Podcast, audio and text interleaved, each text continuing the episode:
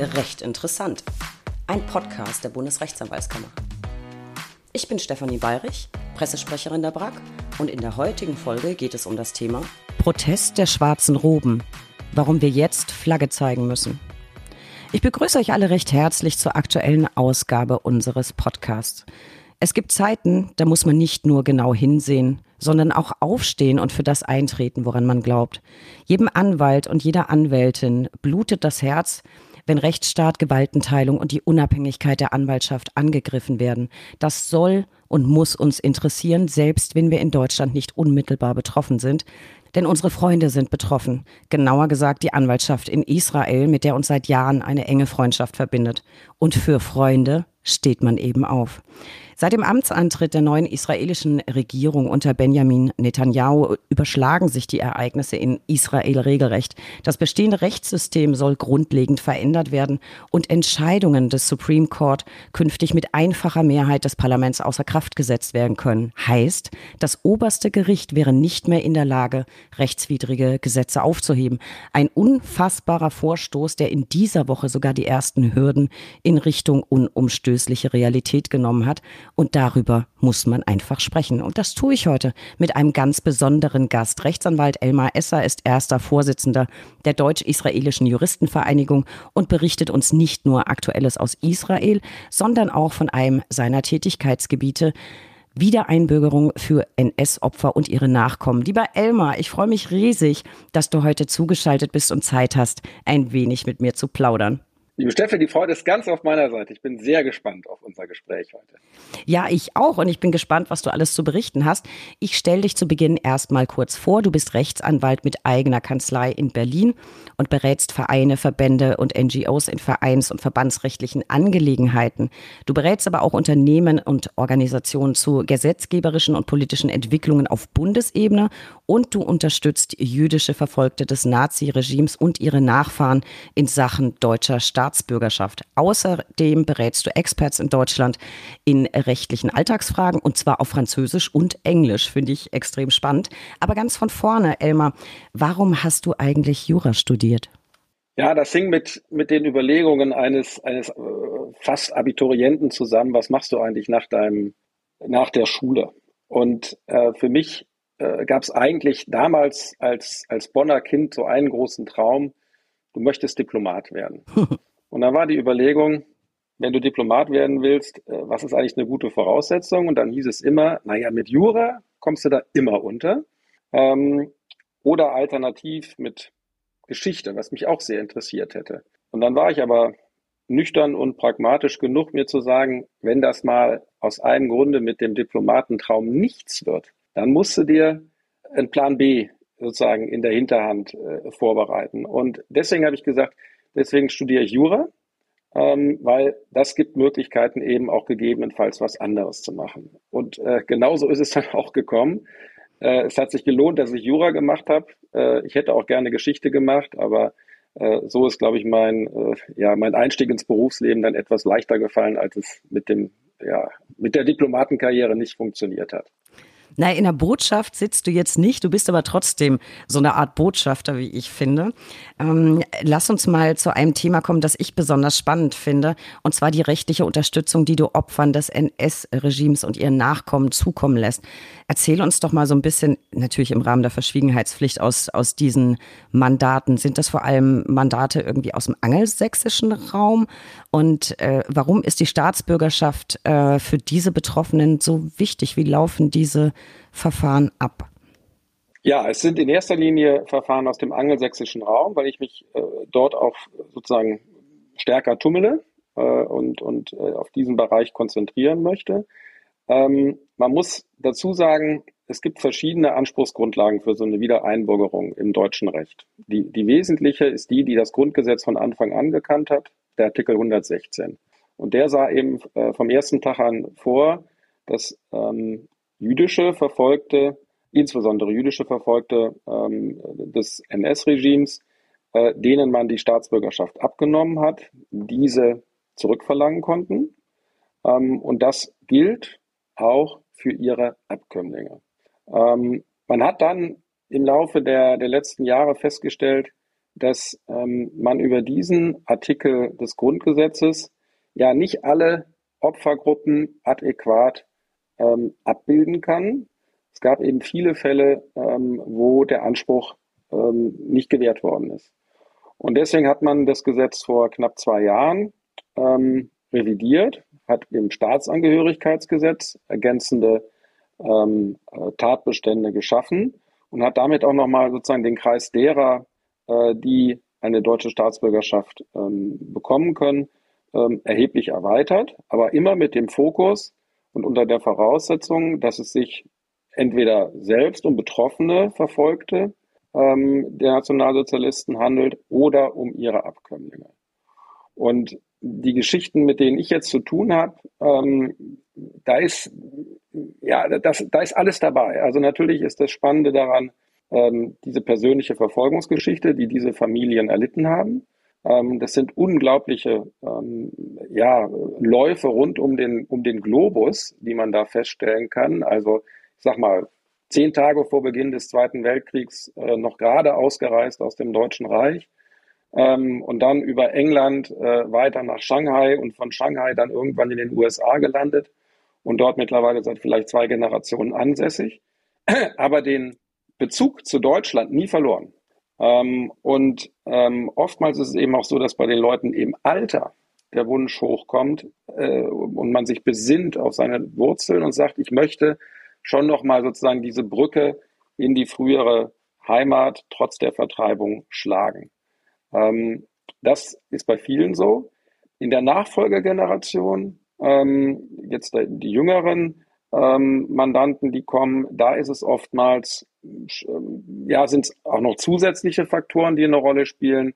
In Großbritannien spielt der Brexit eine ganz große Rolle. Das hat das Reisen, äh, das hat ähm, das Arbeiten innerhalb der Europäischen Union äh, erheblich erschwert. Deswegen gibt es da einen sehr großen Trend, ähm, sich um die, um, als Nachfahre um die deutsche Staatsbürgerschaft ähm, zu äh, äh, bemühen. Ähm, aber selbst aus den USA höre ich von Mandanten, naja, es ist nicht so verkehrt, wenn man einen Plan B hat. Und äh, diesen Plan B, ähm, den kann man eben leichter realisieren, wenn man eine deutsche Staatsbürgerschaft hat. Wie lange äh, ziehen sich denn diese Verfahren hin? Wie lange dauert das, bis du sowas durchgefochten hast? Naja, wir müssen zwei Phasen unterscheiden. Das, das erste ist natürlich, dass wir schon eine ganze Reihe von Dokumenten und Nachweisen brauchen. Und ähm, wenn man, wie ich das gerade so geschildert hat, äh, sag mal, auf der Flucht gerade mal ähm, das nackte Leben ähm, hat retten können, dann ist es oftmals so, dass wenig Dokumente aus der, aus der Zeit in Deutschland ähm, gerettet werden konnten. Das heißt, man muss auf die Suche gehen ähm, nach Eintragungen in, äh, im Standesregister, ähm, nach Nachweisen, vielleicht aus Entschädigungsverfahren, die noch geführt worden sind nach dem Zweiten Weltkrieg. Ähm, und muss diese Dokumente natürlich schon irgendwie auch zusammenbekommen. Ähm, äh, das ist manchmal sehr zeitaufwendig. Ähm, und hinzu kommt, dass natürlich auch gerade in Amerika viele sozusagen so mit den deutschen Geflogenheiten eines solchen Verwaltungsverfahrens nicht so vertraut sind. Da muss halt viel im Original vorgelegt werden oder es muss eine Apostille haben, es muss dann nochmal äh, zusätzlich beglaubigt werden im Konsulat. Ähm, das ist schon ein ziemlicher Aufwand und das muss man den man natürlich auch immer wieder erklären. Das kann ich von hier, von Deutschland aus sozusagen positiv begleiten, aber die Arbeit kann ich Ihnen nicht abnehmen. Und dann kommt die zweite Phase, das ist nämlich die Phase, dass man den Antrag gestellt hat beim Bundesverwaltungsamt. Und ähm, dort malen die Mühlen jetzt auch nicht so irrsinnig schnell. Das heißt, so ein Verfahren kann, genau, wirklich überraschend. Das heißt, so ein Verfahren läuft locker über ein Jahr oder anderthalb Jahre. Dann kommt Corona dazu, das spielt natürlich auch wieder eine Rolle. Ähm, also es ist, ähm, es geht dann schneller ähm, beim Bundesverwaltungsamt, wenn der Antragsteller, ich sag mal, hochbetagt ist. Also die Fälle habe ich auch. Ich habe auch 90-Jährige, äh, die eben sagen, ich möchte das jetzt hier noch machen. Und dann geht das schneller. Aber unter einem Jahr ist es meistens schwierig. Ein unglaublich spannendes Thema, wie ich finde. Vielleicht müssen wir da irgendwann mal eine eigene Folge zu machen und ein bisschen die Geschichten beleuchten, soweit wir das dann dürfen. Ich habe heute noch ein paar andere Dinge auf dem Zettel, Elmar. Ich finde, du hast eine unglaubliche Bandbreite beruflicher Erfahrung. Du bist ein leuchtendes Beispiel dafür, dass man mit Jura einfach alles machen kann. Ähm, nimm uns mal ein bisschen mit, was hast du alles schon gemacht und wie kamst du zu den einzelnen Themenschwerpunkten, zu denen du jetzt berätst? Ich habe es ja vorhin so ein bisschen angeteasert. Ich finde, das sind wahnsinnig viel unterschiedliche, sehr interessante Dinge. Ja, es ist, es ist in der Tat eine große Bandbreite. Das hat was eigentlich damit zu tun, äh, ja, was ich im, im Laufe meiner, meiner Beruf, meines beruflichen Werdegangs alles gemacht habe. Ich habe ähm, nach Studium und Referendariat, ähm, nachdem das eben mit dem Auswärtigen Amt nicht geklappt hat, den Weg in die Verbandswelt äh, gewählt, habe äh, als Justiziar zunächst ähm, hier in Berlin äh, beim Zentralverband des deutschen Baugewerbes gearbeitet, über acht Jahre und habe mich da schwerpunktmäßig natürlich, das bringt Bauen mit sich, mit dem Werkvertragsrecht, mit dem Bau- und Vergaberecht insgesamt sehr intensiv beschäftigt und bin ähm, danach dann nach etwas über acht Jahren als Hauptgeschäftsführer zu den deutschen Dachdeckern gewechselt ähm, und von da aus dann nach etwas über zwei Jahren als Hauptgeschäftsführer zum Zentralverband Sanitär, Heizung, Klima. Habe mich also über einige Jahre und auch dann im Anschluss an SHK äh, auch nochmal beim Baugewerbe intensiv mit der Bauwirtschaft beschäftigt. Und da habe ich viele Themen aufgegriffen. Zum einen eben Bau- und Werkvertragsrecht, das begleitet mich bis heute. Ähm, Vergaberecht habe ich sehr gerne sehr viel gemacht. Das waren auch sehr spannende Zeiten damals. Ähm, und habe aber auch andere Felder natürlich in der Zeit jeweils beackert. Das hatte dann auch ein bisschen was mit den Funktionen zu tun. Es ist klar, dass man natürlich als Justiziar viel mehr rechtliche Themen bearbeitet, als man dann phasenweise natürlich als Hauptgeschäftsführer einer Organisation äh, tut. Da kommt dann einiges andere hinzu. Aber für mich war ähm, immer entscheidend, dass man sozusagen die Bodenhaftung und den Kontakt zu, zu Jura nicht verliert. Deswegen habe ich mich auch viel eben mit Vereinsrecht äh, befasst. Das kommt einem bei Verbänden regelmäßig ähm, äh, über den Weg gelaufen. Ähm, ich habe mich viel natürlich, ähm, insbesondere äh, als Hauptgeschäftsführer der beiden Verbände, ähm, ja auch mit äh, Lobbying beschäftigt, mit, ähm, mit der Frage, wie, ganz simpel, wie kommen Gesetze zustande und äh, was für Möglichkeiten hat man, um seine Stimme ähm, als Interessenvertreter dort einzubringen, was kann man bewegen.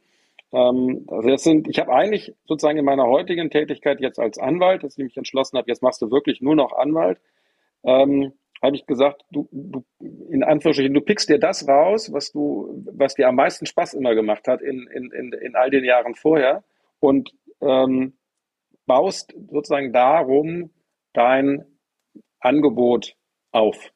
Ähm, es ist, es ist breit, es ist viel.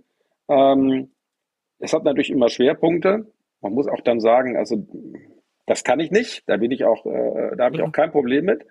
Ähm, man muss dann auch dem Mandanten mal sagen, nee, also das äh, ist jetzt etwas, äh, das ist zu viel.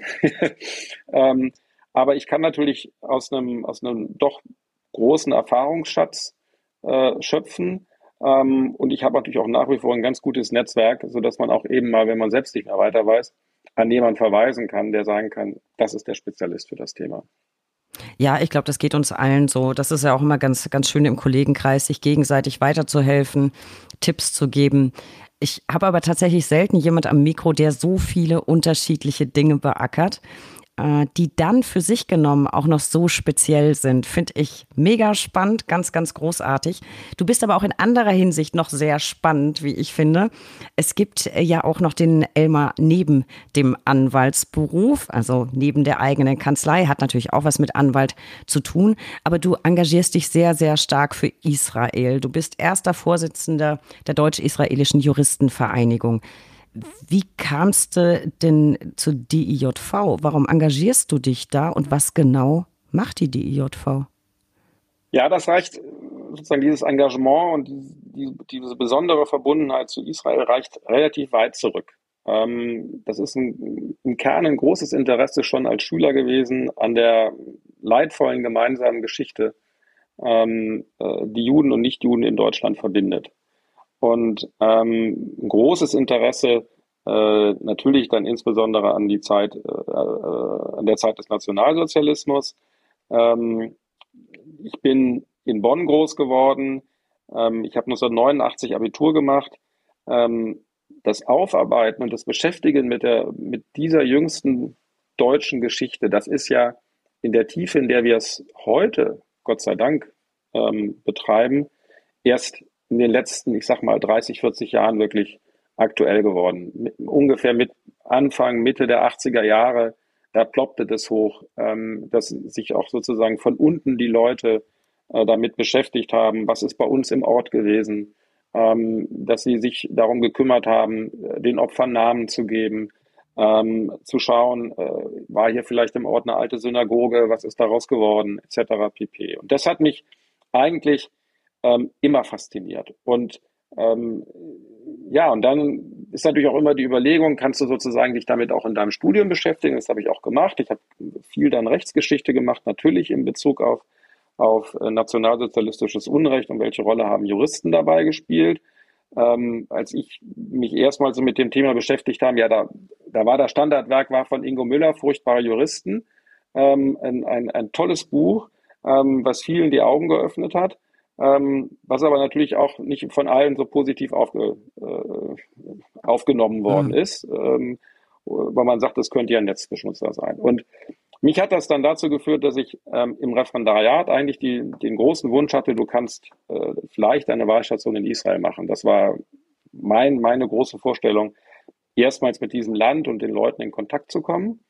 Ähm, das hat dann aus anderen Gründen nicht geklappt, wie das manchmal im Leben so ist. Aber ich bin auf, bei der Suche nach ähm, äh, Stationsmöglichkeiten über die damalige, äh, damals noch in Bonn ansässige israelische Botschafter auf die Deutsch-Israelische Juristenvereinigung aufmerksam geworden. Das war Mitte der 90er Jahre, da war sie fünf, sechs Jahre alt, 1989 gegründet. Ja, und dann habe ich mich da ähm, ja, als Mitglied beworben.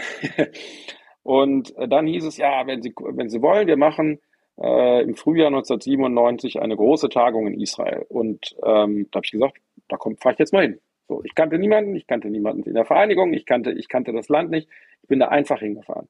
Und das war eine Woche, die werde ich meinen Lebtag nicht vergessen. Das war in der Nähe von Jerusalem. Das war so beeindruckend von den Themen, von den Leuten, von der Offenheit. Ähm, ähm, ja, wann, wann kann man als sagen junger Referendar schon mal beim Spaziergang die Präsidentin des Bundesverfassungsgerichts treffen und mit ihren Schnack halten? Das ist ja nicht unbedingt alles so selbstverständlich. Nee. Und ähm, und dann hat mich dieses Land unglaublich fasziniert. Äh, und ähm, ja, dann kommt so eins zum anderen, dann ein Jahr drauf die nächste Tagung und dann steht der vor lauter Elmar Esser mal auf in der Mitgliederversammlung und hat eine Anmerkung oder eine Beschwerde und, und schwupps wird er verhaftet, ja, dann machst du es doch. und ähm, ja, und dann bin ich 2001 ähm, auch wieder ziemlich für mich über, wirklich überraschend ähm, kurz vor Beginn der Mitgliederversammlung gefragt worden äh, auf der Tagung, äh, könntest du dir vorstellen, wenn man dich jetzt vorschlüge, ähm, äh, ja, in, in den Vorstand dich wählen zu lassen. Und äh, ja, dann bin ich 2001 in den Vorstand gewählt worden. Das ist jetzt dann auch schon ein paar Jahre her. Und ähm, 2013 dann ähm, in Nachfolge von Werner Himmelmann, der die Vereinigung gegründet hat, Kollege ähm, Anwalt und Notar aus Dortmund, hochverdient, ähm, na, erster Vorsitzender der Vereinigung geworden. Da haben wir so, sozusagen so ein bisschen den Generationenübergang eingeleitet, äh, von, der, von der Gründergeneration sozusagen in die, in die jüngere Generation. Ja, und seitdem ist Israel irgendwie mein, mein Leib- und Magenthema neben Job und allem anderen äh, äh geworden, mit, mit regelmäßigen Aufenthalten vor Ort, mit, mit engen Freundschaften nach Israel und in der heutigen Situation natürlich mit, mit großer Besorgnis um ja. das, was da passiert. Klar, da kommen wir, kommen wir gleich noch zu. Das heißt, wir wissen jetzt, warum du so für Israel brennst. Und was macht ihr genau bei der DIJV? Äh, wofür setzt ihr euch ein? Womit beschäftigt ihr euch, damit die Zuhörer da so ein bisschen einen Einblick bekommen?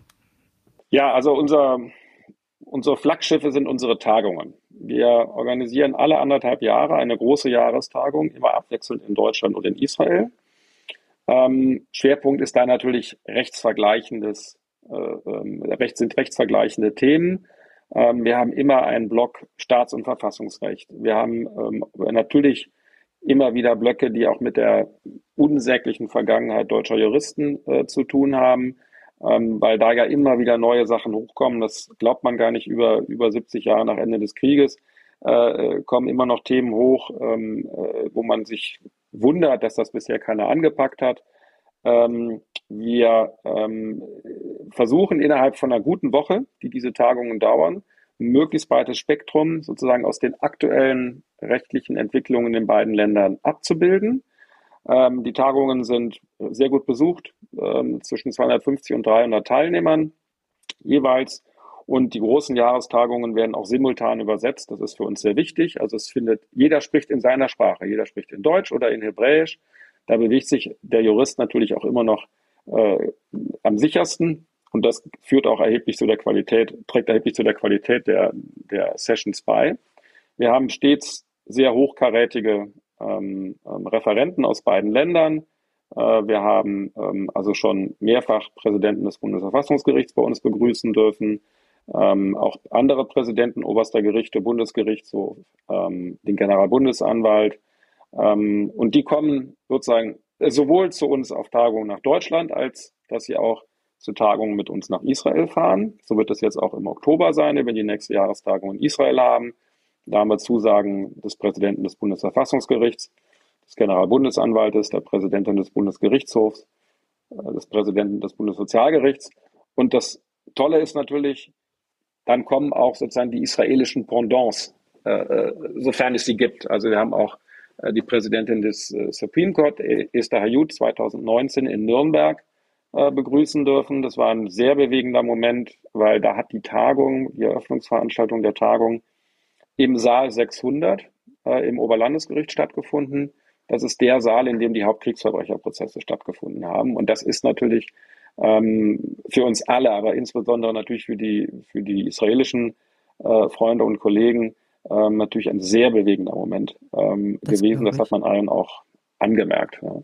Das ist eine Flaggschiff. Und die zweite große Säule ist unsere, wir nennen es Jugendarbeit. Das ist die Arbeit mit angehenden Juristinnen und äh, Juristen, also Studenten, Referendare, Junganwälte, wissenschaftliche Mitarbeiter, Law Clerks aus Israel. Ähm, die nehmen wir regelmäßig äh, oder führen wir regelmäßig zusammen in, in einem eigenen Format. Das sind so äh, eigene Jugendtagungen.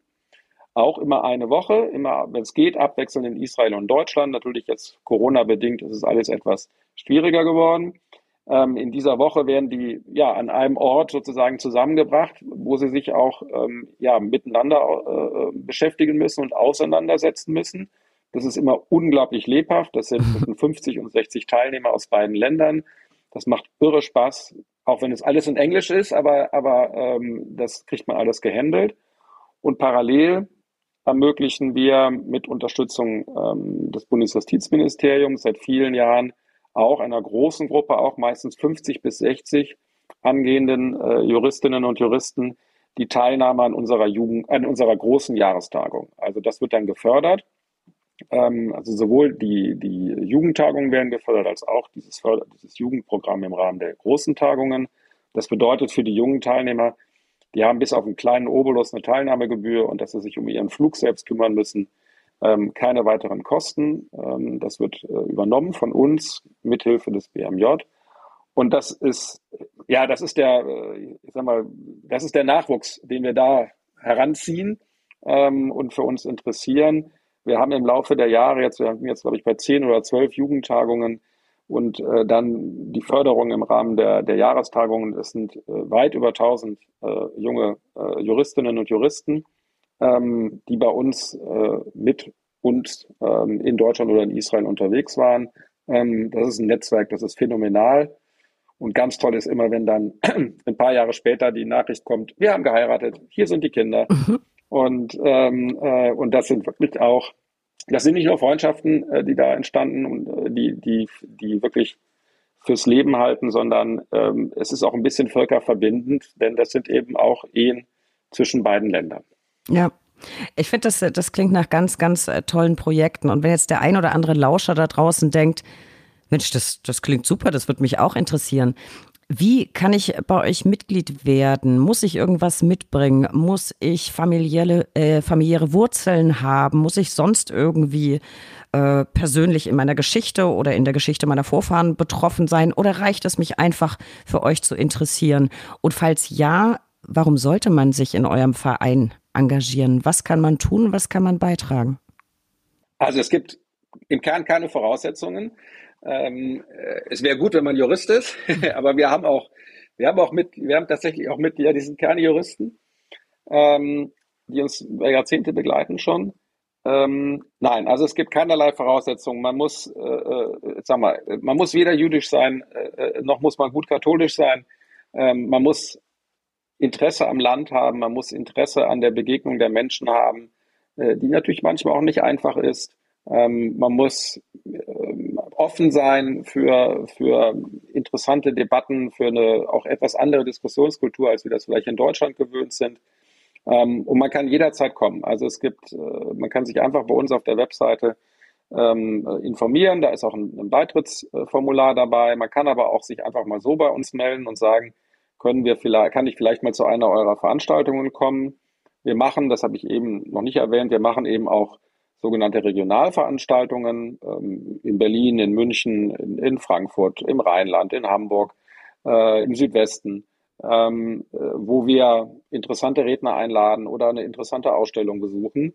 Ähm, und das ist auch immer ein guter Einstiegspunkt für, äh, für Interessenten, ähm, zu sehen, was, auf was für Leute treffe ich da. Ähm, da kann man einfach so hinkommen. Also man meldet sich bei uns und dann kriegt man, wird man auf die Liste gesetzt, dann ist man herzlich gerne willkommen. Und, ähm, und dann ist natürlich immer das beste Entree ist einfach, man sagt, man fährt zu so einer Tagung mit. Da muss man nicht Mitglied sein, ähm, ähm, weil dann erlebt man Land und Leute. Und äh, bei mir ist es halt auch persönlich so gewesen, ich habe auch, wie gesagt, keinerlei Verbindungen äh, äh, ähm, in die eine und die andere Richtung gehabt. Aber wenn man einmal in Israel war, dann ist es für mich so, ähm, either you like it or don't. Und ich habe tatsächlich noch von niemandem gehört, dass er Israel nicht großartig fand. Alle waren sofort Feuer und Flamme. Übrigens sind auch die regionalen Kammern in engem, in engem Austausch mit ähm, Israel. Es gibt immer wieder wechselseitige Abordnungen, die sich besuchen. Junge Kammervorstände fahren nach Israel. Israel israelische Anwälte äh, kommen zu uns. Ich weiß in Hamburg, ich weiß nicht mehr ganz genau in welchem Jahr, ich glaube es war 2007 oder so, waren auch Gäste aus Israel bei der Rechtsanwaltskammer Hamburg. Es wurde ein Stolperstein zum Gedenken gelegt. Ähm, also es sind wirklich enge Beziehungen zwischen der deutschen und israelischen Anwaltschaft und auch die BRAC pflegt beste Kontakte. Äh, ich persönlich kenne auch Juristen aus Israel. An der Stelle ganz liebe Grüße an Michael Kempinski. Das darf ich heute nicht versäumen. Ähm, und Israel steht bei mir auch ganz, ganz weit oben auf der Liste. Ich war leider noch nicht da, aber ich äh, hoffe, das wird irgendwann mal passieren. So, ein, ein weiteres Thema, Elmar. Du bist nicht nur Mitglied in der deutsch-israelischen oder beziehungsweise im Vorstand der deutsch-israelischen Juristenvereinigung. Du bist auch Vorstandsmitglied, ich hoffe, ich spreche es jetzt richtig aus, bei Amcha. Ähm, was ist Amcha? Amcha. Amcha. Genau. Ich hatte es, ich genau. hatte es, ich hatte es fast gedacht. Aber anders als du habe ich noch nicht mal hebräische Grundkenntnisse. Da müssen wir auch noch drüber plaudern. Das kannst du nämlich auch noch. Ein vielsprachiges Talent. Äh, was ist Amcha und wofür steht dieser Verein? Ja, Amcha ist ähm, eine Organisation in Israel, die sich ähm, ja mit der psychotherapeutischen Betreuung ähm, von Überlebenden der Shoah befasst.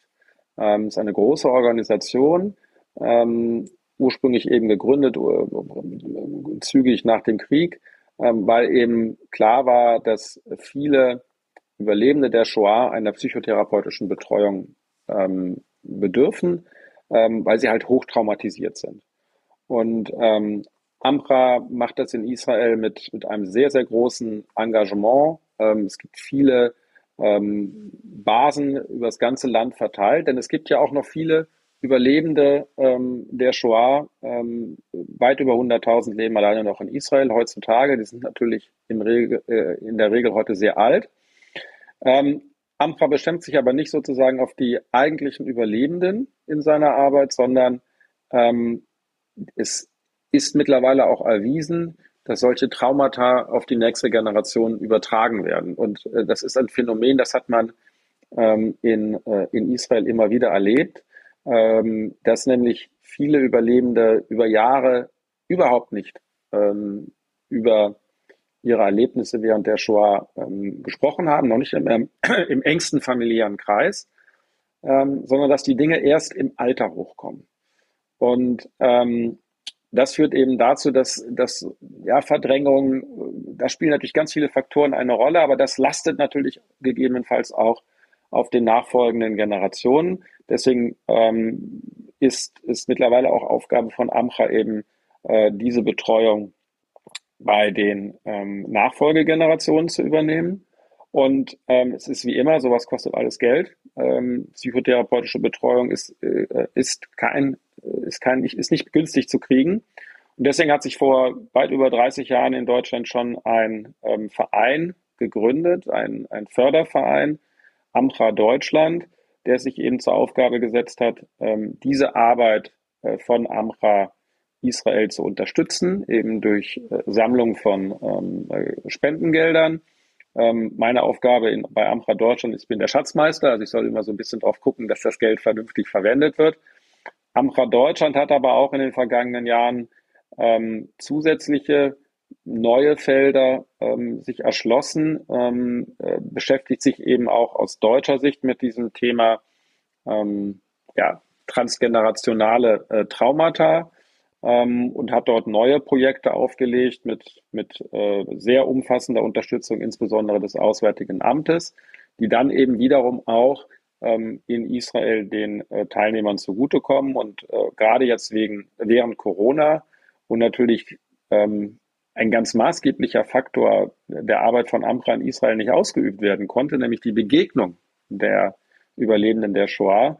Ähm, da hat äh, Amra Deutschland sehr viel mit Unterstützung des Auswärtigen Amtes machen können, ähm, um Amra in die Lage zu versetzen, eben Dinge auch gegebenenfalls digital äh, anzubieten, um einfach das zu überbrücken, dass ansonsten die Überlebenden der Shoah ja mehr oder weniger äh, äh zu Hause ähm, zum Zuhausebleiben verdammt waren. Ähm, das war eine wichtige Aufgabe und äh, da muss ich sagen, das hat mich auch äh, dazu bewogen, als ich gefragt worden bin, ähm, ähm kannst du bei uns mitwirken, möchtest du bei uns mitwirken, dass ich auch sofort Ja gesagt habe. Klingt auch nach einem ganz, ganz großartigen Projekt. Du hast eben das Wort Spenden angesprochen, das Stichwort Spenden. Ich packe mal einen Link in die Show Notes rein zur Homepage. Da findet man ja wahrscheinlich Informationen dazu, wie man sich engagieren kann, wie man spenden kann. Ist das richtig? So ist es, jawohl, da findet man das alles. Dann kann man auch direkt spenden. Sehr gut, dann packe ich, packe ich dazu einen Link in die Show Notes und natürlich auch zur Deutsch-Israelischen Juristenvereinigung. Für alle, die sich interessieren, einfach mal reinsurfen, da kann man sich ein bisschen umgucken. Was mir bei dem Thema gerade einfällt, das werde, apropos Show Notes, das werde ich auch noch reinpacken, Informationen zu Anwalt ohne Recht. Die Brack hat sich ja auch immer mit dem geschichtlichen Aspekt, mit Anwaltsbezug, ähm, mit der NS-Zeit befasst. Auch ein ganz, ganz wichtiges Thema. Da verlinke ich euch auch nochmal eine Podcast-Folge dazu, die ich mit unserem ehemaligen Präsidenten Eckhard Schäfer aufgezeichnet habe. Auch sehr, sehr hörenswert, wie ich finde, das Thema Anwalt ohne Recht. Elmar, ähm, wir haben es beide vorhin schon mehrfach angeteasert.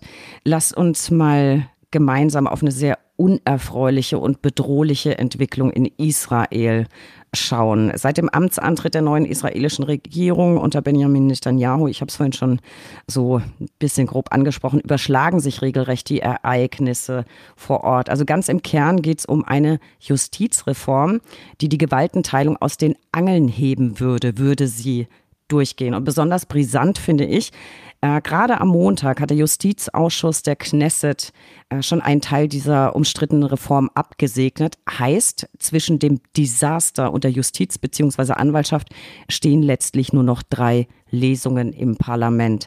Elmar, ich glaube, keiner ist so gut informiert wie du, was das Thema angeht. Vielleicht magst du uns mal so ein bisschen zusammenfassen, was Kern der geplanten Reform ist und was die Regelungen für Justiz und Anwaltschaft bedeuten würden. Ja, äh, Steffi, das mache ich sehr gerne. Ich glaube, eins ist schon mal klar, das sage ich ganz klar vorweg. Von Reform kann man da nicht sprechen. ähm, da geht es um anderes. Ja. Ähm, und es gibt äh, so vier Punkte, die habe ich mir jetzt mal rausgenommen, über, über, oder fünf eigentlich, äh, zu denen ich gerne äh, mal ein bisschen was sagen würde, was nämlich die Pläne der israelischen Regierung derzeit sind. Ähm, man muss vorweg sagen, und das ist ein, ein Punkt, um den dreht sich vieles in dem Zusammenhang, Israel hat keine Verfassung, so wie wir das kennen oder wie andere Länder das kennen. Ja. Ähm, Israel hat eine Unabhängigkeitserklärung, Ähm, und danach hat man immer gesagt, ja, die, die Unabhängigkeitserklärung wird die Basis sein einer noch zu verabschiedenden Verfassung.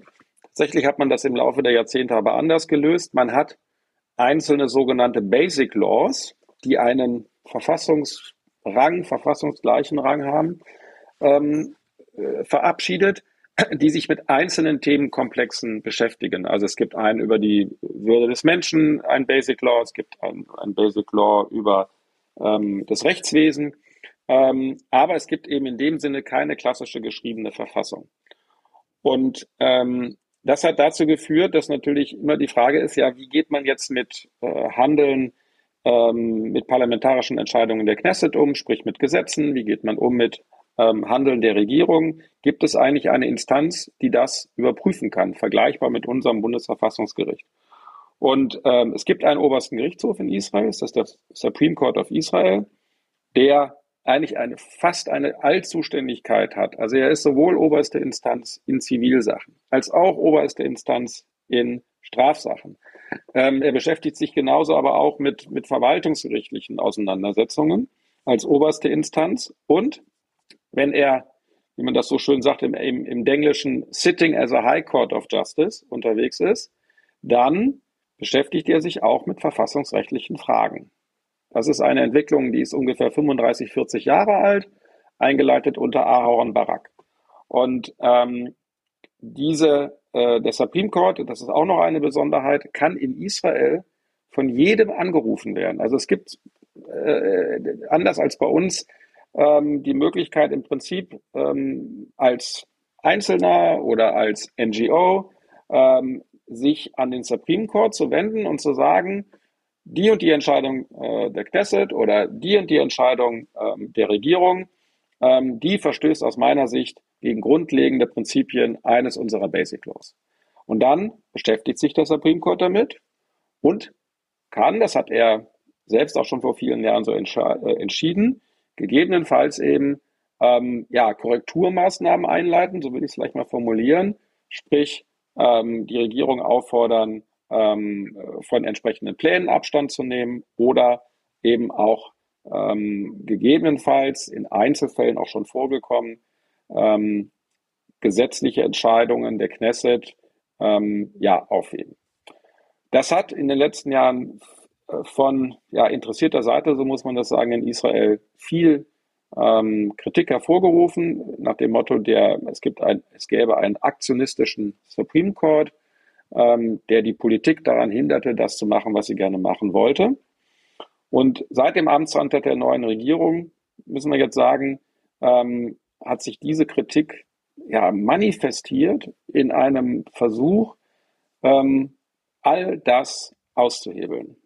Und äh, in erster Linie natürlich den Supreme Court in seinen ähm, Möglichkeiten zu beschneiden. Und jetzt kommt die erste Maßnahme, die dieses Gesetz, äh, die diese neue Regierung plant. Ähm, es soll die Möglichkeit geben, ein sogenanntes Overruling der Knesset über den Supreme Court ähm, festzuschreiben, will sagen, dass die Knesset ähm, in die Lage versetzt werden soll, Entscheidungen des Supreme Court mit einfacher Mehrheit aufzuheben oder zu negieren oder wie man das sagen will.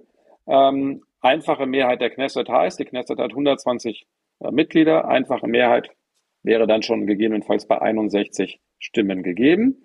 Ähm, das ist natürlich ein sehr weitgehender Eingriff äh, in ähm, die Entscheidungskompetenz des Supreme Court. Das Zweite ist, ähm, man will auch die Verwerfungskompetenz des Supreme Courts in Bezug auf die sogenannten Basic Laws beschneiden. Geplant ist unter anderem, dass ähm, wenn ein Gesetz als Basic Law deklariert worden ist, verabschiedet worden ist, der Supreme Court es nur noch aufheben kann, wenn alle 15 Richter des Supreme Courts einstimmig sich für die Aufhebung dieses Gesetzes ähm, aussprechen. Wenn also auch nur ein Richter dagegen ist, dann soll wiederum die Overruling Clause greifen und der Supreme Court überstimmt werden können. Das würde im Kerne bedeuten, Verwerfungskompetenz in dem Bereich für den Supreme Court ist nicht mehr ähm, gegeben. Wichtig ist auch die nächste, ähm, der nächste Plan. Es soll das Richterwahlverfahren in Israel geändert werden. Bisher ist es so, es gibt eine Kommission, die hat neun Mitglieder.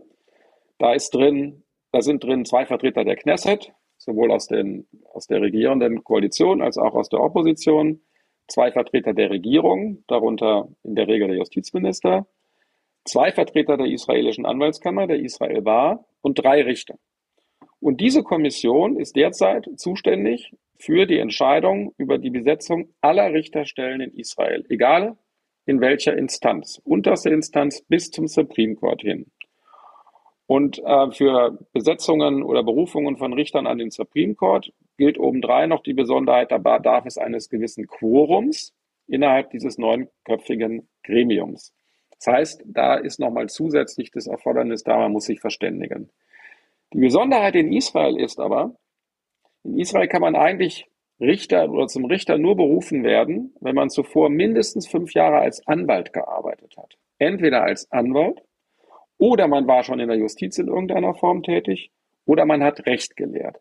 Das heißt, es gibt eine starke Verbindung zwischen der Israel Bar, in der alle Juristen in Israel Mitglied sind, mit Ausnahme dann der Richter, aber alle anderen sind dort Mitglied, auch wenn man für den Staat arbeitet, mhm. ist man parallel Mitglied der Israel Bar und der Frage, und der Kompetenz sozusagen, die die Bewerber mit sich bringen müssen, nämlich den, auch den Einblick in das anwaltliche Arbeiten und der Frage, können sie zum Richter berufen werden. Künftig, und das ist jetzt der Plan der Regierung, soll dieses Gremium aus elf Mitgliedern bestehen. Es sollen keine Vertreter der Israel Bar mehr enthalten werden, mhm. enthalten, äh, vertreten sein und stattdessen ähm, sogenannte Vertreter der Öffentlichkeit, ähm, die wiederum vom Justizminister entsandt werden. Das würde de facto dazu führen, dass natürlich die Politik, ähm, und zwar noch nicht einmal unbedingt äh, eine, äh, ein Parlament, sondern es ist ja ein Ausschuss, dass die Politik den entscheidenden Einfluss auf die Richterbesetzung in Israel nähme. Das, Nächster Punkt. Ja, ja Entschuldigung, wenn du äh, dazu, dazwischen gehen. Ja, genau, hm? dazu tatsächlich eine, eine Zwischenfrage.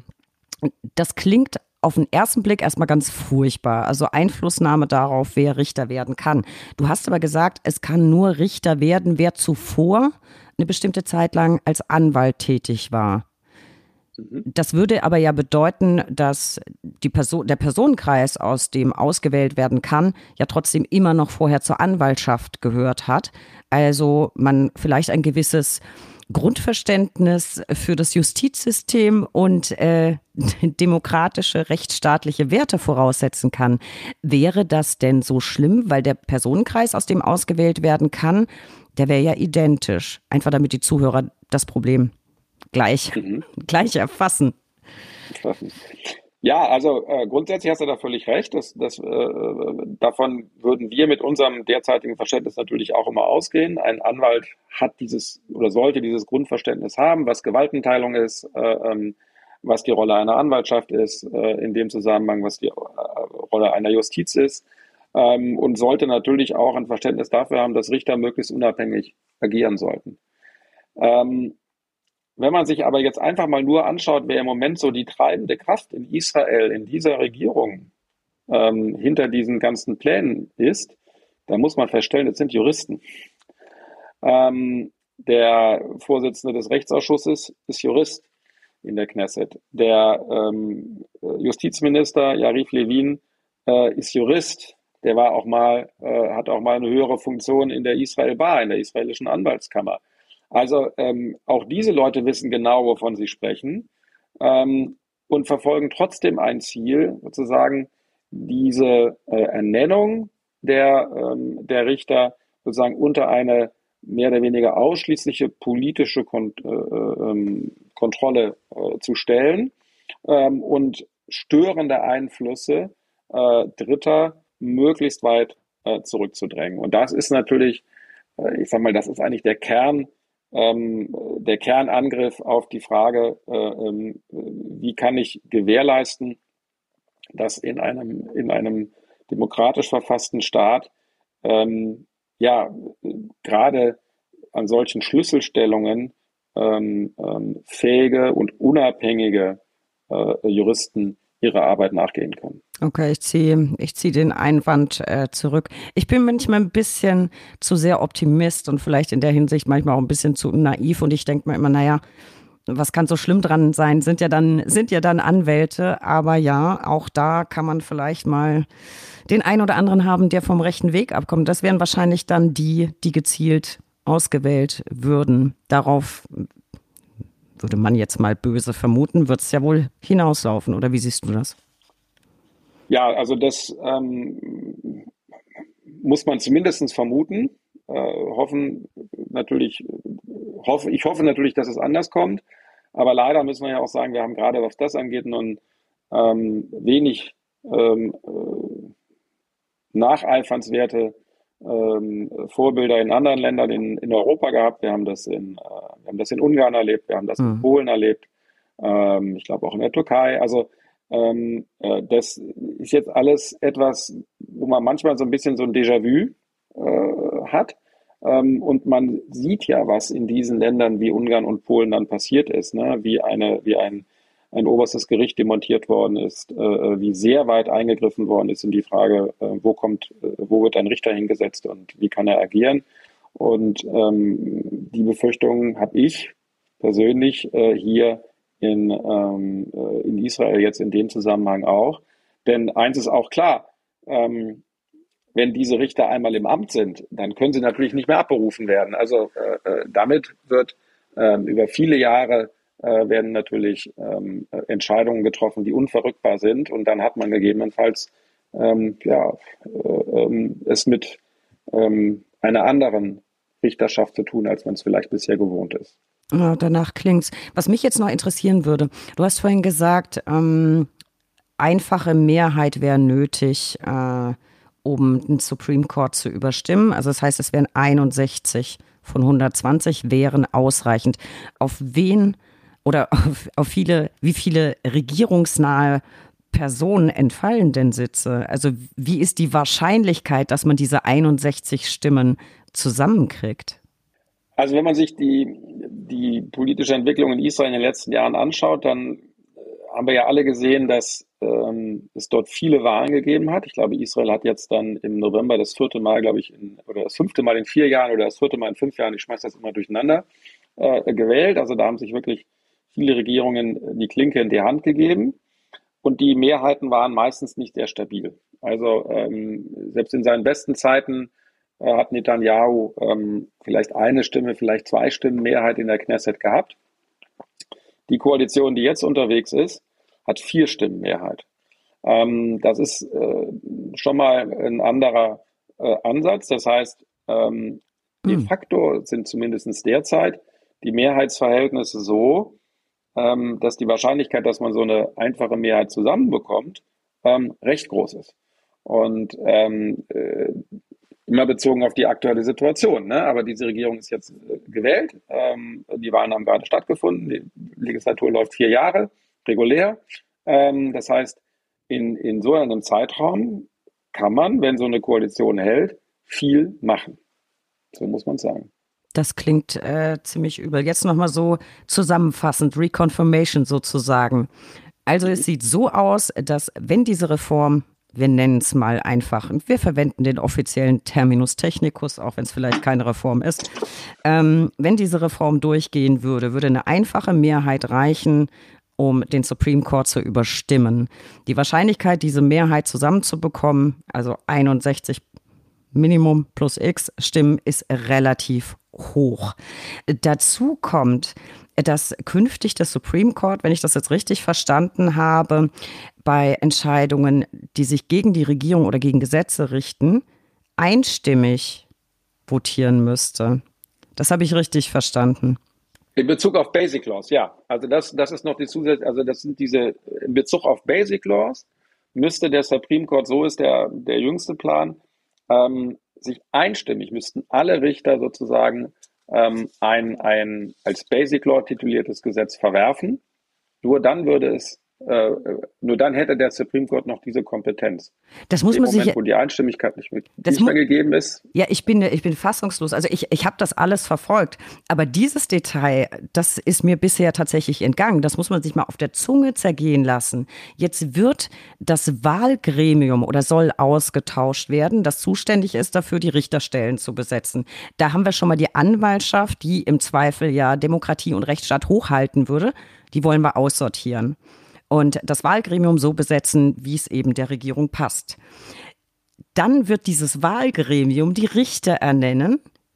Und da reicht es ja letztlich ein oder zwei regierungsnahe einzuschleusen, dann kommen die nie wieder auf ihre 15 Stimmen.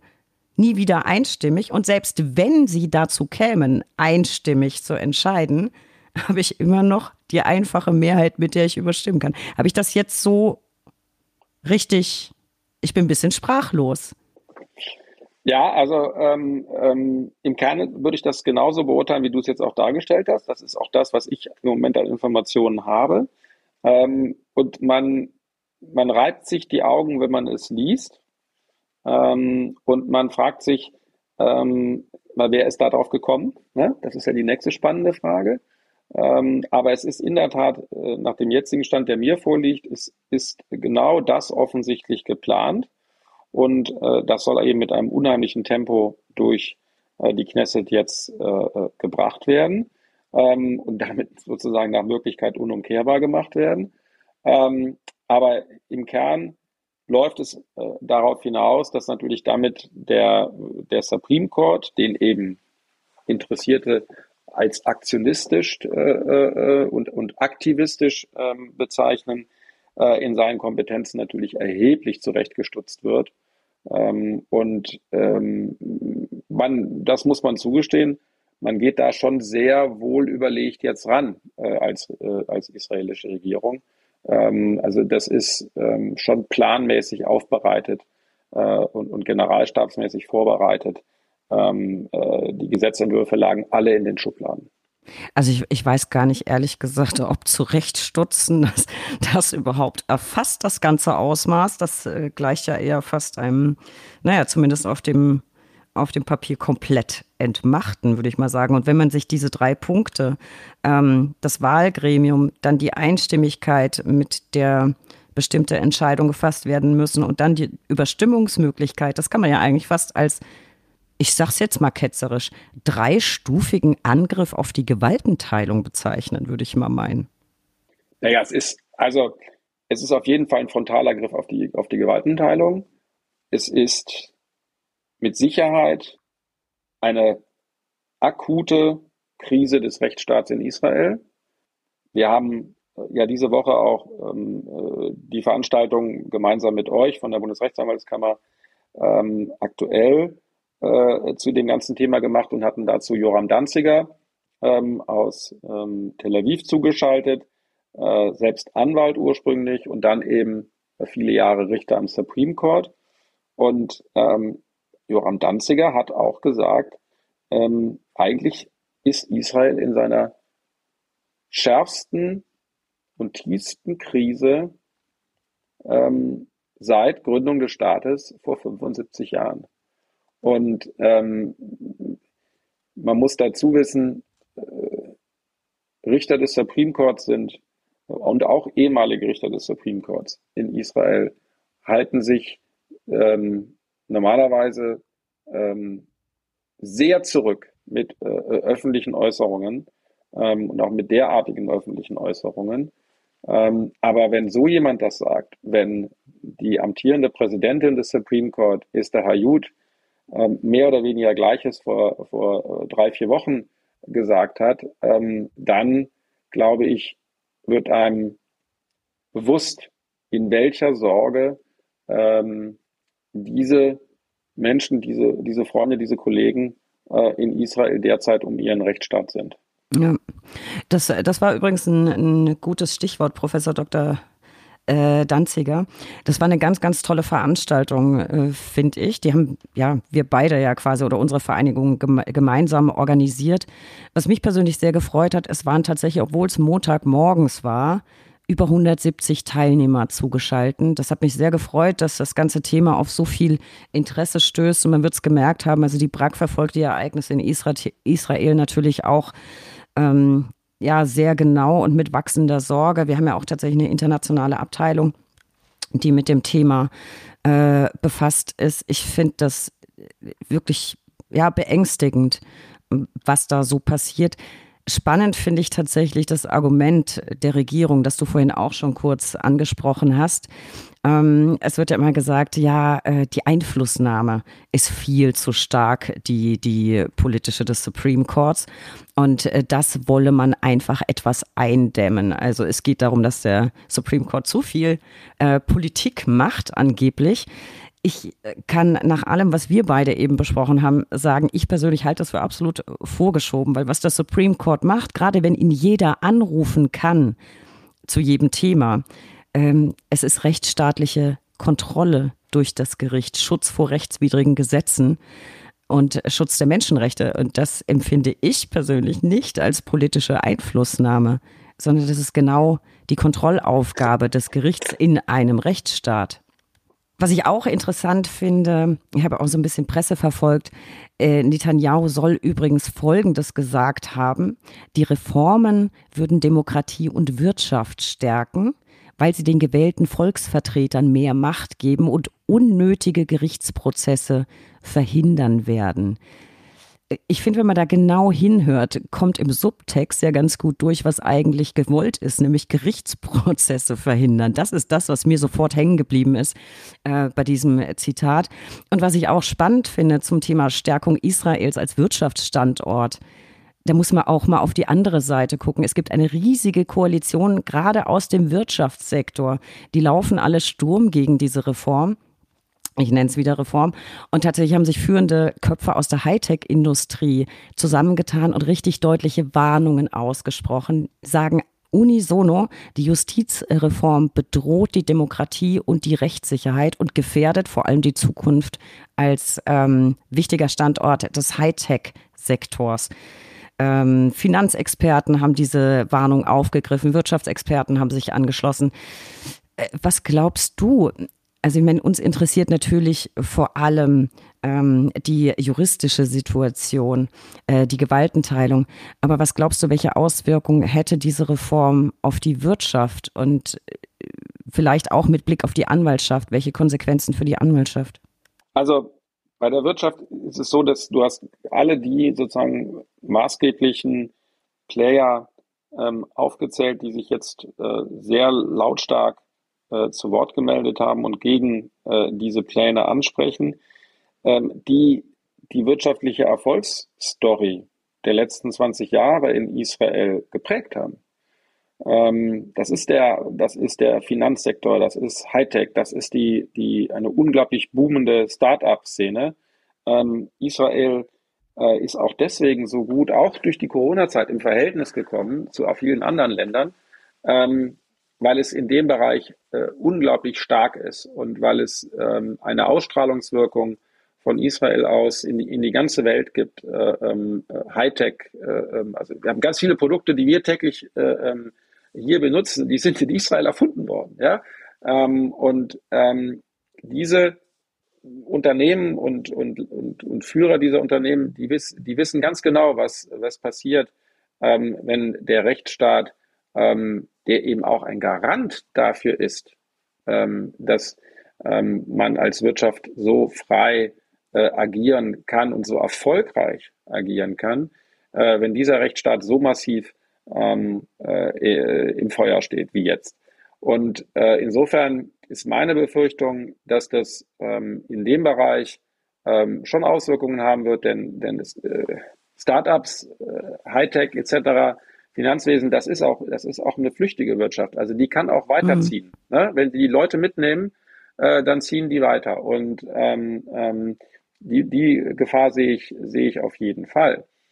Was die Anwaltschaft angeht, ähm, da habe ich große Befürchtungen, denn auch da, das habe ich jetzt eben gar nicht erwähnt, scheint es Pläne zu geben, sozusagen die Verfasstheit der israelischen Anwaltschaft in der Israel Bar ähm, anzugreifen. Äh, in Person der äh, Institution Israel Bar, also die quasi auch stärker unter die Kontrolle äh, des Staates ähm, ähm, zu bringen.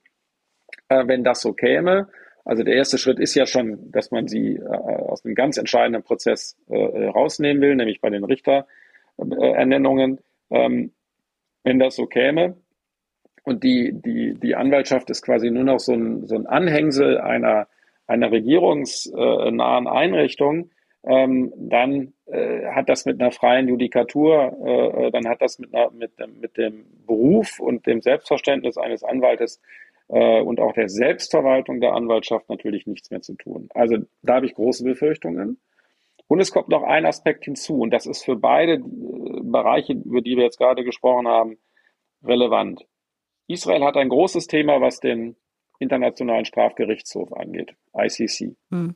Ähm, Israel hat, äh, ist, dem, äh, ist dem nicht beigetreten, ähm, also ist ihm formal bisher nicht unterworfen.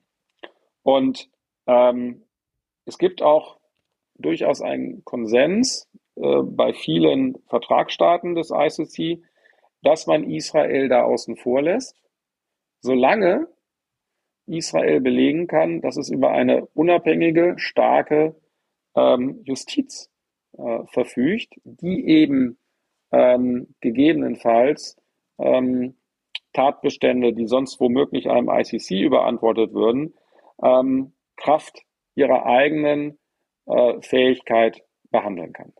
Und ähm, es gibt jetzt durchaus Stimmen, die sagen, wenn der Rechtsstaat in Israel so demontiert wird, dann könnte es passieren, dass diese Staaten, die bisher da so ein bisschen ich sag's mal salopp, die schützende Hand über Israel gehalten haben, was den ICC angeht, dass die ihre Meinung überdenken. Und ähm, dann könnte es sein, dass es für Israel ähm, in Bezug auf den ICC äh, sehr eng wird. Man darf eben dabei auch nicht vergessen, ähm, Israel ist eben auch immer noch seit äh, dem Krieg von 1967 ähm, äh, im Westjordanland Besatzungsmacht.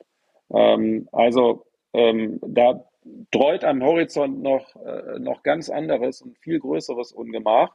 Und vielleicht dazu letztes Wort. Ähm, äh, das, was Netanyahu sozusagen äh, ja auch gerade außerhalb von Israels in dem Zusammenhang verkündet, ähm, ist, das sind Nebelkerzen. Ähm, äh, dass äh, ähm, wir wissen alle, wie in solchen Fällen argumentiert wird. Wir haben das erlebt ähm, in Ländern wie Ungarn und in Polen. Ähm, auch da ist den, äh, den Leuten viel versprochen worden. Ähm, und ich, ziehe sogar so ein bisschen so einen Vergleich mit, mit Großbritannien. Da hat man den Leuten auch, wer weiß, was versprochen im Zusammenhang mit dem Brexit. Äh, nach dem Motto, äh, ohne die EU sind wir wieder freier und da können wir, können wir wieder unser Recht äh, stärker selbst bestimmen und, und der Handel wird boomen und so weiter und so fort. Und wenn man sich jetzt so ein paar Jahre, ich glaube drei Jahre nach dem Brexit das alles anschaut, ähm, dann sieht auch das dort anders aus. Und das ist eben meine Befürchtung auch für Israel. Also auf jeden Fall finde ich, ist sowohl mittel- als auch langfristig mit ganz erheblichen Konsequenzen zu rechnen. Also zum einen langfristig, was du gesagt hast mit dem ICC, für die Anwaltschaft wäre das auch ein Drama. Ich ähm, ja, mag mir auch gar nicht vorstellen, was das im Einzelnen für die Menschenrechte und für die Verfahren vor Ort bedeuten wird. Mhm. Äh, nicht ohne Grund läuft man in Israel Sturm. Äh, die Medienberichte schwanken so ein bisschen, aber allein am Montag sollen zwischen 70 und 90.000 Menschen vor dem Parlament gegen die geplante Reform demonstriert haben. Sogar der Bürgermeister von Tel Aviv hat sich an der, an der Demo beteiligt. Es ist wohl mitmarschiert. Und auch die Anwaltschaft hat, wie ich finde, zu Recht mobil gemacht in Israel. Unter dem Stichwort Protest der schwarzen Roben gehen Anwälte auf die Barrikaden. Elmar, man, man hört so verschiedene Gerüchte, verschiedene Einschätzungen. Was glaubst du, wie sich die Sache entwickeln wird? Auch mit, ähm, ja, einerseits mit den Demonstrationen, auch mit der Reform. Glaubst du, die Reform kommt durch die drei Lesungen? Äh, und was glaubst du, wie sich die, die Sache auf den, auf den Straßen zuspitzen wird? Ja, das ist natürlich schwierig. Äh, ähm, ähm, das einzuschätzen. Ich, ich glaube, ähm, dass diese Regierung derzeit alles daran setzt, ähm, diese ähm, Pläne durch den, Parlament, äh, durch den parlamentarischen Werdegang äh, ähm, ähm durchzupeitschen und diese Gesetze sozusagen zu verabschieden. Das glaube ich, dazu sind die fest entschlossen. Ähm, mein Eindruck ist, äh, speist sich auch daraus, also wenn man die Bilder gesehen hat, das war ja sogar hier bei uns am Montag in der Berichterstattung, wie es da alleine im Rechtsausschuss der Knesset zugegangen ist. Unfassbar. Dann ja. äh, kann man sich vorstellen, wie das vielleicht in der Knesset abgehen wird. Also, ähm, so, das ist das eine. Das andere ist, der Protest auf den Straßen ist, ähm, der schwillt jetzt ja schon seit mehreren Wochen an. Wir waren vor drei Wochen in Israel ähm, und haben äh, die große Demonstration, die zweite große Demonstration am Samstagabend am, am Ausgang des Schabbat in Tel Aviv erlebt. Da waren über 100.000 Menschen. Ähm, das war ein ganz breites Bündnis gesellschaftlicher äh, Strukturen. Also da waren, da waren sie alle, ja. Und, und alle hat sie, äh, die, die vielleicht in, in, in, in anderen Fragen äh, ganz unterschiedlich, äh, ganz unterschiedliche Auffassungen vertreten. Aber in dem Punkt waren sie alle einig. Ähm, das ist eine Schande. Und das ist auch das, was die Leute gerufen haben. Ja. Und ähm, deswegen glaube ich, spielt es schon eine große Rolle, ähm, dass dort sozusagen die breite Bevölkerung in ihren Protesten nicht nachlässt. Aber genauso spielt es eine große Rolle, dass eben auch eine Anwaltschaft, also so wie sie das jetzt getan hat in diesem, in der Form des Protests der schwarzen Roben, nicht, äh, nicht nachlässt. Und ähm, ähm, die, die, äh, äh, es zeigt sich auch eben, dass, dass, dass das schon einen Widerhall findet, ne? äh, wenn, wenn sich gerade auch diese Berufsgruppen ähm, ähm, zu Wort melden. Es haben sich ja daneben auch, es haben sich jede Menge ehemalige Supreme Court Richter äh, dazu äh, zu Wort gemeldet. Es haben sich die früheren Generalstaatsanwälte zu Wort gemeldet. Man darf nicht unterschätzen äh, die zahlreichen Wortmeldungen von ehemaligen sehr hochrangigen äh, Offizieren, ähm, in, der, in der IDF, äh, die sich zu Wort gemeldet haben, ehemalige Generalstabschefs etc. pp. Ähm, äh, das Militär hat, hat, eine sehr starke Stellung in, äh, ähm, in, der, in Israel, auch äh, eine tiefe Verankerung in der Zivilgesellschaft auch. Will sagen, ähm, also da ist, da ist noch sehr viel ähm, Bewegung ähm, drin. Ich habe keine Ahnung, wie das ablaufen soll, wenn dieses Gesetz sozusagen verabschiedet ist. Und dann muss es ja wahrscheinlich auch der Staatspräsident unterzeichnen. Da bin ich nicht so in den, in den Details mhm. drin, wie das in Israel läuft. Es gibt eben auch immer noch einen Staatspräsident. Herzog selbst ist Jurist, also der weiß auch, wovon er redet. Ähm, also auch da kann noch in den nächsten Wochen sehr viel passieren. Und eins ist aber auch klar, ähm, das ist nur die erste Stufe. Also es gibt auch noch mehr Pläne in dem Zusammenhang. Ähm, ähm, und, und auch da liegt, äh, liegt offensichtlich vieles schon in den Schubladen und muss nur, muss nur rausgeholt werden. Also ähm, ich, wage keine Vorhersage, wo wir da in ein, in ein paar Monaten äh, stehen. Ähm, äh, wir haben, ich habe es ja eben schon mal kurz erwähnt, wir haben im Oktober unsere große Jahrestagung mit, mit, mit wichtigen Protagonisten aus Deutschland. Äh, und ich hoffe, dass natürlich ähm, ja, wir zu dem Zeitpunkt nicht nur rückblickend über irgendetwas uns unterhalten, sondern eben, ähm, dass, äh, dass ja, die demokratischen Strukturen in diesem Land so stark gewesen sind äh, und so stark sind, ähm, dass sie äh, das Schlimmste da zumindest noch verhindern können. Ja, das, das bleibt zu hoffen. Ich habe tatsächlich in der Presse erste Prognosen wahrgenommen. Da wird gesprochen von einem drohenden Bürgerkrieg, ähm, weil die Lage sich vor Ort so zuspitzt. Ich hoffe nicht, dass das zutrifft. Ich hoffe aber, dass friedliche Proteste ähm, anhalten und vielleicht noch was bewirken können und dass man auch vor allem äh, friedliche Demonstrationen weiter zulässt. Das ist ja. Vielleicht noch vielleicht noch einen Punkt, ich glaube, was, was schon auch eine Rolle spielt, ist, und das haben wir auch von Joram Danziger gehört, ist, ist ähm, ja auch, sind auch Stimmen aus dem Ausland. Das wird in Israel durchaus gehört. Ähm, und äh, es gibt ja gibt ein klares Statement, äh, äh, also für seine Verhältnisse unglaublich klares Statement äh, des amerikanischen Präsidenten Biden vom Wochenende. Äh, kurz davor war ja der amerikanische Außenminister da, der hat auch ein sehr klares Statement dazu abgegeben. Es gab ein sehr klares Statement von Präsident Macron, als, als er Netanyahu in Paris empfangen hat letzte Woche. Ähm, also das ist etwas, äh, die Signale hören wir jetzt häufig aus Israel. Ihr müsst euch zu Wort melden. Ja?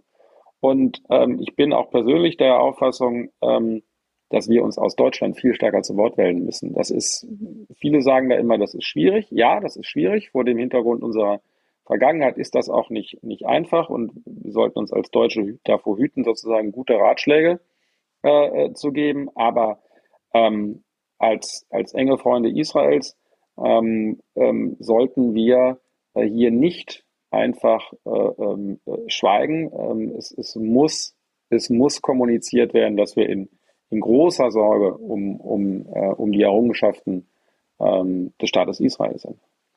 Das ist ein wunderbares Stichwort. Äh, hätte ich sonst vielleicht glatt vergessen zu erwähnen. Ich hoffe tatsächlich, dass Deutschland auch noch die Stimme erheben wird. Unser Justizminister ist ja ab Montag in Israel und die Bundesrechtsanwaltskammer hat ihm geschrieben vor seinem Besuch und hat ihn gebeten, ganz, ganz dringend einzuwirken auf den israelischen Justizminister, auf die Regierungsvertreter, damit diese von der Justizreform Abstand nehmen und das Ganze verbunden mit der dringenden Bitte, ähm, doch in Dialog mit Anwaltschaft und Justiz zu treten. Ich hoffe sehr, dass unser Justizminister diese Bitte aufgreift und dementsprechend dann auch tätig wird und versucht zumindest einzuwirken. Dann wäre es eine weitere Stimme aus dem Ausland, die vielleicht, naja, vielleicht ein Tropfen auf einen heißen Stein, vielleicht in der Masse mit den anderen Stimmen, aber doch was bewirken kann. Das hoffe ich sehr. Ähm, ja, wir als Brack direkt können natürlich jetzt nicht wirklich in Israel was bewirken, aber wir können über unsere Regierungsvertreter gehen. Und ähm, ja, da ist der erste Schritt getan. Ich hoffe, dass es was bewirkt. Und für alle, die sich für die Online-Veranstaltung interessieren, die ist zwar um, sie ist aber auf eurer Homepage ähm, in Zusammenarbeit mit uns äh, noch nachverfolgbar. Man kann das Video noch abrufen, sich das alles anschauen. Das Problem ist, ich glaube, momentan ist es noch ohne Übersetzung. Da wird aber noch eine Übersetzung dazu folgen. Ich packe dazu auch noch einen Link in die Show Notes. Also letztlich äh, bleibt ja nur zu hoffen für Israel und unsere israelischen Freunde, dass doch noch ein Wunder geschieht, dass die Regierung ein Einsehen hat und wenn schon nicht ein Einsehen, dass sie sich zumindest dem internationalen Druck beugt. Also wie verhindern ist ja egal, Hauptsache verhindern. Und ja, ist ein wirklich bedrückendes und besorgniserregendes Thema, Elmar. Und äh, Trotzdem will ich auf eine ganz bestimmte Sache heute nicht verzichten. Egal welches Thema hier wir besprechen, egal wie ernst es ist, am Ende darf eine Sache nie fehlen nämlich meine persönliche Lieblingskategorie, die drei Ls. Der Buchstabe L kann für so vieles stehen. Lieblingsländer, Lieblingsmenschen, Lieblings Gerichte. Und für dich habe ich mir heute natürlich etwas mit Bezug auf unsere Folge ausgedacht. Deswegen würde ich erstmal gern wissen, dein Lieblingsbuch über Israel für alle da draußen, die vielleicht auch ein bisschen mehr über das wunderbare Land erfahren wollen. Also sicherlich einer der, der größten israelischen äh, Schriftsteller war Amos Oz. Und ähm, Amos Oz hat uns ja mit unglaublich vielen Geschichten ähm, beglückt und bereichert. Und er hat ein sehr persönlich geprägtes Buch vor einigen Jahren geschrieben. Das heißt, eine Geschichte von Liebe und Finsternis. Und das ist wirklich sehr persönlich, denn das ist quasi seine Autobiografie über sein Aufwachsen in, als Kind in Israel unter, unter nicht einfachen Bedingungen. Und ähm, mich hat das unglaublich berührt, denn ähm, in dem, mit der Lektüre wurde mir auch nochmal klar, was für eine Entwicklung dieses Land genommen hat. Ja? Also mit Gründung des Staates Israel 1948, ähm, das war sehr überschaubar. Ähm, es gab ein paar hunderttausend äh, Juden, die in Israel, äh, in Palästina und dann in Israel siedelten. Ähm, es gab so eine Stadt wie Tel Aviv, es gab Jerusalem und ansonsten gab es viel Wüste und viel Sand. Und ähm, man hat aus diesem Land unter schwierigsten Bedingungen ähm, etwas geschaffen, was wirklich ähm, einzigartig ist. Und das hat Amos Oos auch eben sozusagen in seiner persönlichen Geschichte nochmal ganz gut abgebildet. Man mag sich das heute gar nicht vorstellen, wenn man in dieses hochmoderne äh, Land kommt, äh, wie es dann noch vor, vor wenigen Jahren äh, äh, ausgesehen hat und zugegangen ist. Ähm, und dafür muss ich sagen, ähm, steht auch so eine Person wie Amos Oos mit, mit dieser ganz persönlichen Geschichte. Das äh, klingt tatsächlich ganz, ganz wunderbar. Ich habe mir das mal notiert und ich weiß, der ein oder andere Lauscher da draußen auch. Ähm, wird ganz viel nachgelesen, was wir hier besprechen. Jetzt möchte ich gerne wissen, wir haben so viel über Israel gesprochen, dein Lieblingsort in Israel. Ja, also das mag jetzt vielleicht ein bisschen banal klingen, aber der Lieblingsort befindet sich in Tel Aviv. Ähm, und das ist der Frischmann Beach. Das ist ein Strandabschnitt. Ähm, Tel Aviv ist auch vor dem Hintergrund eine tolle Stadt, weil es eine unglaubliche Kulisse am Meer bietet, mit einem, mit einer Promenade, mit einem Strand, der super gepflegt ist, der kostenlos ist äh, wo man sich eine Liege und einen Strandschirm für noch nicht mehr, weiß ich nicht, acht Euro am Tag mieten kann. Da wissen wir alle, was das kostet, wenn wir an den Lido fahren oder irgendwo an die Côte d'Azur. Und dieser Frischmann-Beach, das ist für mich so ein bisschen der magische Ort, äh, gerade immer, wenn man da zum Sonnenuntergang hingeht. Also ich war jetzt im September, habe ich vier Wochen äh, in Tel Aviv zugebracht und nicht weit von da gewohnt und habe immer so tagsüber gearbeitet und dann äh, im September geht die Sonne da so gegen sieben Uhr ungefähr unter und dann war immer klar, bis Viertel vor fünf arbeitest du, dann die Badeschlappen an, die Badehose an und dann läufst du zehn Minuten bis zum Frischmann Beach und setzt dich dahin, gehst schwimmen, nimmst einen Sundowner und ähm, äh, das ist einfach schon ein magischer Ort. Es klingt auf jeden Fall magisch und sollte ich es irgendwann dorthin schaffen, werde ich mir den Strand auf jeden Fall anschauen. Und jetzt die Zuhörer mutmaßen wahrscheinlich schon, was jetzt kommt. Ich kann nichts dafür, ich bin ein Foodie deine Lieblingsspeise, dein Lieblingsgericht in Israel? Ja, also da muss man dazu sagen, Israel hat ja eine unglaublich vielfältige Küche. Jeder, jeder, der gekommen ist, hat was mitgebracht. Ähm, es gibt ja sozusagen so die, die rein jüdische Speise, die man immer so kennt, so gefüllte Fisch und all das, das. Aber die israelische Küche ist viel breiter und viel intensiver. Und mein Lieblingsgericht ist, ist steht auch für dieses Land, für diesen Schmelztiegel. Das ist Baba Ganoush.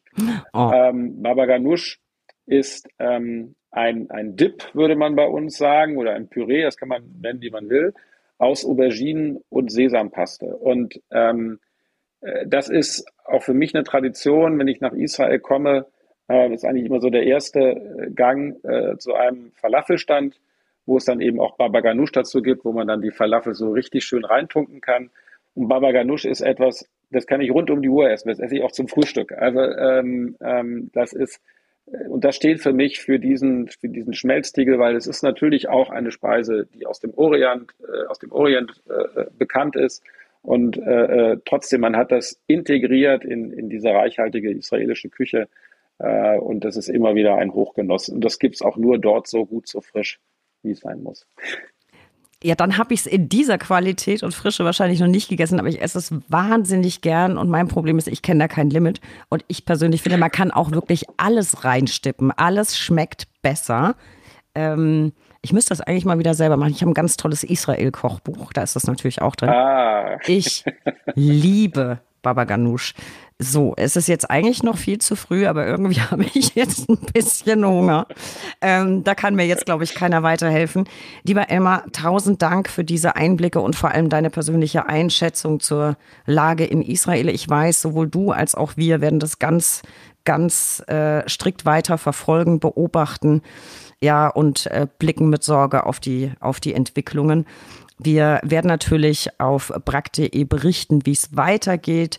Das ist auch ein gutes Stichwort. Besucht uns unter www.brack.de für tagesaktuelle Infos rund um den Anwaltsberuf und natürlich zur Lage in Israel. Abonniert diesen Podcast. Wir freuen uns über jeden neuen Zuhörer und folgt uns auf Instagram auf recht unterstrich interessant. Und heute ganz wichtig, unbedingt einen Blick in die Show Notes werfen. Alles, wirklich alles, worüber wir heute gesprochen haben, habe ich euch da zusammengestellt. Lieber Emma, ich danke dir trotz des bedrückenden Themas, habe ich das Gespräch mit dir sehr, sehr genossen. Und vielleicht machen wir irgendwann ein Update oder gucken noch mal mehr in deinen beruflichen Alltag. Da hätte ich nämlich auch noch tausend Fragen zu, aber das würde heute die Zeit sprengen. Es war mir, ja, trotz des bedrückenden Themas wirklich ein Vergnügen. Ich danke dir. Liebe Steffi, ich danke dir. Es war mir eine große Freude, ein sehr angerichtetes Gespräch. Wir sind ja einmal quer durch den Gemüsegarten ähm, bei schweren Themen, bei leichteren Themen ähm, und selbstverständlich jederzeit wieder gerne äh, auf dieser Welle und wenn sich die Gelegenheit ergibt, dann gehen wir zwei mal an Frischmann Beach und nehmen nicht nur ein Bier, sondern bestellen auch Baba Ganoush dazu. Das und jetzt, äh, weil du Gemüsegarten sagst, jetzt hänge ich schon wieder an, ja, das hänge ich schon wieder an Baba Ganoush. Äh, vielleicht machen wir es uns, bis das mit Israel klappt, zur Aufgabe, in Deutschland das beste Baba Ganoush zu finden und dann gehen wir das mal gemeinsam essen. Das wäre ja auch ein Plan. Apropos. Sehr guter Plan. Da, da, da finden wir auch in Berlin was. Genau. Apropos Gemüsegarten. Ich danke dir. Bis bald. Ich danke dir, Steffi. Mach's gut. Tschüss, tschüss.